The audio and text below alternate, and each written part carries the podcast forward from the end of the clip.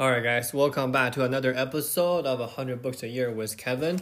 Uh, today, I was gonna start talking about another book, but um, I listened to a podcast, actually just came out on Monday, um, yesterday, about Alzheimer's. And then I had some notes prepared on the book called The End of Alzheimer's. And then I think it'll probably be more beneficial if we start a new book today, uh, jump a couple books ahead, and then just while my memory is fresh and kind of talk about that. So, um, first of all, right, Alzheimer is not one of my favorite diseases, right? Um, it literally takes you away from your loved ones. Um, they cannot recognize you anymore, and then you know that just the um, outcome of cognitive decline. So here's the thing, right? Is that there's no really reliable way to treat it, right, or prevent it as of right now. You know, uh, in terms of medicine, and from the year 2000 to the year 2010, there are 244 experimental drugs trying to get approved by uh, the um, the uh, FCC, right? No, the Food and Drug, the FDC, sorry. For Alzheimer's, only one was approved, right? So the only one disease, this is right now in the Western medicine, the only one disease that we have no effective treatment at all, right? Like uh, even when we talk about you know like cancer or HIV or AIDS, they have treatments now, but with Alzheimer's we don't. And partially it's because it's related to the brain, and partially is because there's not really anything that we can do to slow down Alzheimer's. Right? So let's let's talk about it in like a different way.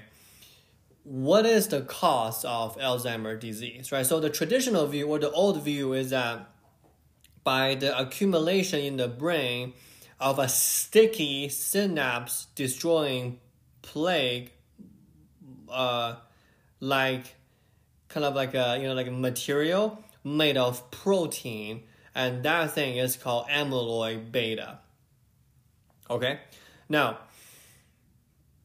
that is the old view. But the thing is is right now we're having some new advancement right now that we can look at it from a genetic perspective that we can find a way to reverse it. We can find a way to actually prevent it. But it's going to be a long process right? So that's what this book is about. So this author um, he actually started a program called recode uh, r-e-c-o-d recode. They got started back in 1989 um, now it has over a thousand patients and then um, according to him here is the real cause of alzheimer's. First of all alzheimer was happening. Most of it is actually it has no symptoms right? So most people they don't even know they had alzheimer's until years later uh, after they start having memory loss or difficult to recall names or getting lost on the highway. So in a sense i don't remember what exactly was the number. I, I listened to this yesterday. I think 30 million or 40 million people in the us right now that have alzheimer but they're not realizing it right? So the real cause of Alzheimer's is actually a protective response in the brain. So what do we mean, right? So Alzheimer's disease does not arise from the brain failing to function as they evolve to. That's not the real cause. So Alzheimer happens when the brain responds as it should to threats. Let me repeat that. Alzheimer's disease does not arise from the brain failing to function as it evolved to, but it, it really happens when the brain responds as it should to threats. So it's kind of like when we're talking about the immune system, right? Um, we have inflammation, right? We talk about the uh, diet before. So there are three metabolic threats for Alzheimer's. So we have inflammation, again, this is one of the big ones, right? That can come from the diet, that can come from the infection, that can come from others. We have the second one is decline and shortage of supportive nutrients, hormones, and other brain supportive molecules. So what I mean is we're lacking the nutrient that can help us to function that cause cognitive de- uh, de- decline. And last, we have toxic substances or like metal or biotoxin and so on. So, in a sense, that Alzheimer's is not really purely a cognitive function decline, but it's actually the result is that, but the cause is actually physical, biological function that causes Alzheimer um, for most people. So, if you want to talk about how to get rid of Alzheimer, we need to talk about how to get Alzheimer's, right? So, first of all, we need to talk about is how to prevent and reduce inflammation. So, we talked about this before, right? Inflammation is your body's response to attack. So, it's your body response to pathogens. So, in that sense, it's actually produced the protein that we talked about from before, the amyloid beta, right? So, one of the biggest physiological response for Alzheimer is they're reducing the insulin resistance. So that's why when you see, um, you know, diabetic people when they are actually have a higher chance of getting Alzheimer disease, and then they will lower your glucose levels as well. So in a sense, insulin resistance is a key here in terms of dietary uh, triggers. We want to keep the insulin resistance high, high, high, high. How do we do that? By getting rid of the inflammation, right? When we're, we're talking about getting rid of sugar foods, maybe chips, maybe cereal, maybe fast food. So those things can only contribute to the inflammation, which contribute to the beta amyloid protein, which contributed to Alzheimer. So eat healthy. Secondly, we want to optimize our hormone, right? We talk about that. You know, we have the tropic factor, we have the nutrients. So the major thing here, I don't want to get too deep into the weeds. Like again, I'm not a physician or a biologist or a neuroscientist, but the most in, most interesting thing is they need to improve the strength of synapses, right? So I think we touched on this before. Uh, probably not. We haven't covered that book yet. That book was planned before this. But uh, there is a thing called BDNF, uh, brain derived neurotropic factor. So that is a measurement of the synapses firing between each other and what can we best to improve that exercise.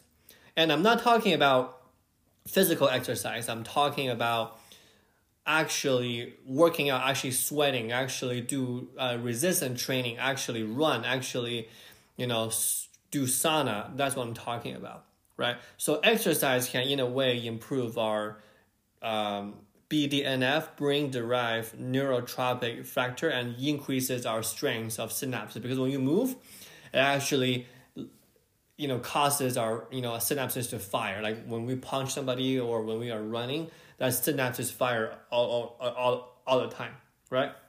Number three, eliminate toxins. So, how do we eliminate toxins? By sweating, right? By, by getting rid of the toxin food, by hydration, by sauna, by doing fasting, right? Because when you're fasting, your body is trying to burn all the carb first and then get, get into fat, getting rid of that carbohydrate. Or when we're sleeping, right, as your brain are actually getting rid of the toxin from the day before. So we really need to have a good night's sleep. That's important, right? And trying to keep lower weight. The more weight you have, by by just sheer like the weight proportionality, you're gonna have more toxin, right?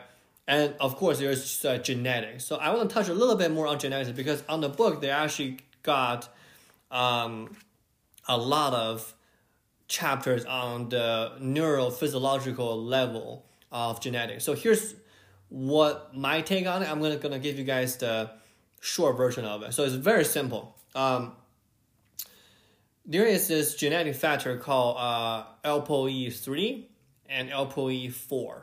Okay, so those are genes. So ApoE3 is a recessive gene, have a re- uh, recessive trait, and then ApoE4 has uh, expressive trait. So it's kind of like you know like whenever you're getting uh, you know a male and female right you know we have XS or XY or the reverse I don't really, really remember, but this is similar idea here. When you have four, so ApoE4 and ApoE4, that means you are genetically uh, destined to get uh, L, Alzheimer's, right? When you have 3 3, when you have 3 4, then you have some wiggle room. So even though you have, uh, let's say, genetically de- uh, determined ApoE4 uh, gene trait, the number one thing that you need to do is exercise, right? I will, I will uh, use my parents as an example, right? Um, you know, they li- uh, listen to the podcast. Uh, my mom, right? Like, uh, she's close to retirement. Uh, she is using uh, this online coursework. Like, she's practicing calligraphy. Like, she never done it, done it before, so it's actually getting her to work on the synapses, right? The neurological link, right? Uh, increases firing, right? And the only thing that they're not doing enough, I think, is is uh, exercise, right? Like I've been haunting them, say, hey, you know, like you know, get good sleep, right? Like you know, like you you you gotta you know sleep good to like avoid um, Alzheimer's, and I think their diet is pretty good, and they're not obese at all. So the only thing that my advice to my parents right now is exercise. Um, and fasting. My uh, my mom does fasting as well, and uh, sleeping, right? So today I just wanted to do a quick episode on this, kind of like an introduction to Alzheimer's disease. The reason being is that I used to think that Alzheimer's disease is just a neurological decline, right? It's just something that is irre- irreversible. I never thought that um, Alzheimer's disease can actually be treated when we're talking about with diet, with sleeping, or with fasting, or with exercise, right? With you know what you eat and how you eat it, how to get rid get rid of the sugar. Um, I think my brand new perspective on this now is that Alzheimer's disease can be preventable if where you are living a healthy lifestyle. It's like a bonus. So it just give us an extra amount of quote unquote like brownie points for staying healthy, right? You're fasting, you're doing the sauna, you're doing the heat shock therapy, you're exercising, you're getting good food, you're not taking that much sugar, you're t- eating whole food, right? Like not much um, you know, processed food, like less sugar, less fat all of that will contribute to the idea of not getting Alzheimer's. And on, on, on, on top of anything else, learn new skill, right? So, okay, I've been talking for way too long. Uh, tomorrow we're to dive in a little deeper on Alzheimer's disease, and then we should probably call it tomorrow. All right, guys, thank you so much for listening. Uh, share it with your friends or family that can benefit from this, and subscribe to the podcast. We'll talk to you guys tomorrow. Bye.